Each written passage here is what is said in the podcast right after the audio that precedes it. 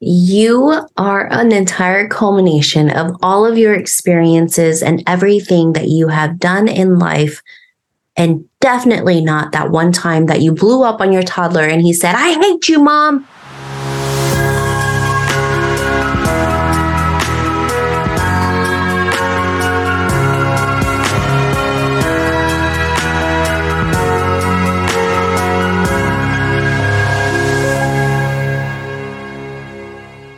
Okay, today let's explore about how we identify ourselves, how we feel, and what we experience whenever we have a moment of weakness. And when I say weakness, it means a moment where I let myself go and went off on my child because I had so much going on that day, or a moment of weakness in which I made a mistake. I didn't double check something that was supposed to go out for a client which has definitely happened to me, or a moment of weakness in which I'm I choose to be on a diet, but I'm like, "Oh man, this cake looks so good," and I eat the whole thing. So, the things that we say to ourselves whenever that moment of weakness comes up is exactly what's going to determine how our day is going to go, how we carry that moment, and how we identify ourselves. So, as a mom and an entrepreneur, I know exactly how it feels to get so swamped down by the day. The moment you wake up, you're running, running, running. And then by the time you get ready for bed, you're like, what happened today? Where did it go? So, it's so important for us to slow down and to find a little piece of each day to fit in something that we really enjoy, something that we really love, so we can make progress on our goal or a dream that we've created for ourselves. This helps us to bring ourselves back to the mom that we can be, the mom that we know we can show up as. It's not always going to look pretty, but if we can accomplish that one thing, just even if it takes five minutes and knowing that it feels so good that I was able to take five minutes to just relax and color in my coloring book. Yes, we color in coloring books as adults. That's what adult coloring is. Or if we took five minutes to just read out of my book that I've been dying to finish took five minutes of quiet peace in the backyard by myself.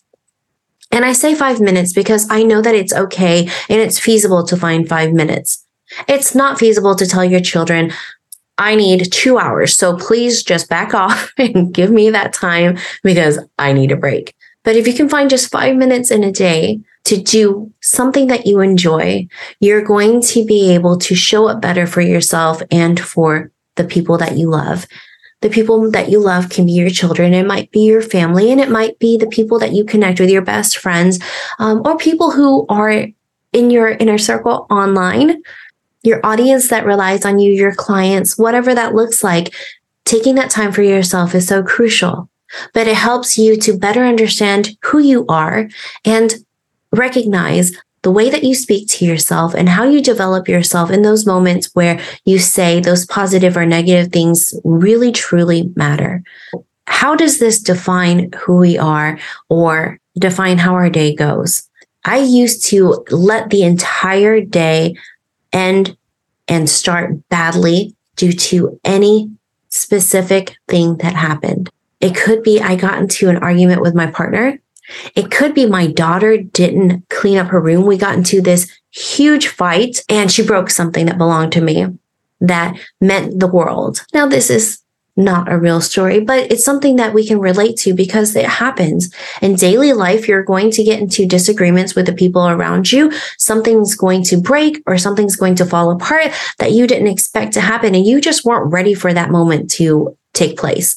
But that moment doesn't have to define your entire day or who you are as a whole.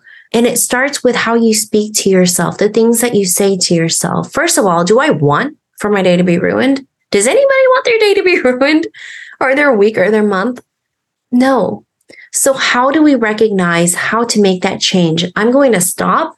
I literally, in those moments, stop. I take a deep breath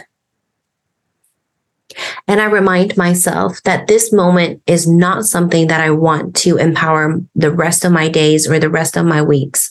I either have a conversation with a person that I'm having a struggle with, and that could very well be me, or I step away And I take the time that I need to just cool down and recognize I do want to have a great day. And I don't want my relationship with my daughter, a relationship with my client, or relationship with my son or my mom to be ruined due to this one moment, even if it's for the next couple of hours or even for the next day or two. So I recognize the things that I say to myself. I recognize the things that I say about the situation. For example, no, I don't want for this to ruin any moment. I can calm down. I have the ability to control my emotions. I don't want to say things that I will regret. I'm not going to let this moment define or determine who I am. And that can happen, right? We can go so far and so off the handle. We feel like this is our defining moment. This is who we are. This precipice that we've just passed is means that we can't control ourselves or that I'm a horrible mom or that I'm a terrible, terrible entrepreneur because I couldn't deliver in this one promise. But it doesn't have to be that way. It doesn't have to be like that. I know, honestly, if you are listening to this podcast, that you know that there's more. You know that you are so much more than this one moment. But maybe it's because you don't understand how to express it. Maybe you don't understand where to start to have that conversation, to ask yourself those things. Where do I want for this to go? Is this moment going to take over how I feel about myself? Is this moment going to take over the rest of my day and destroy my relationship? Or am I going to sit back and reevaluate what happened? What can I do to fix what just occurred? How can I have that conversation with my daughter to say, you know what, that really hurt my feelings? You did something that we can no longer take back, but how can we move forward? How do you feel about what you just did? How do you think it made me feel? And does that matter to you?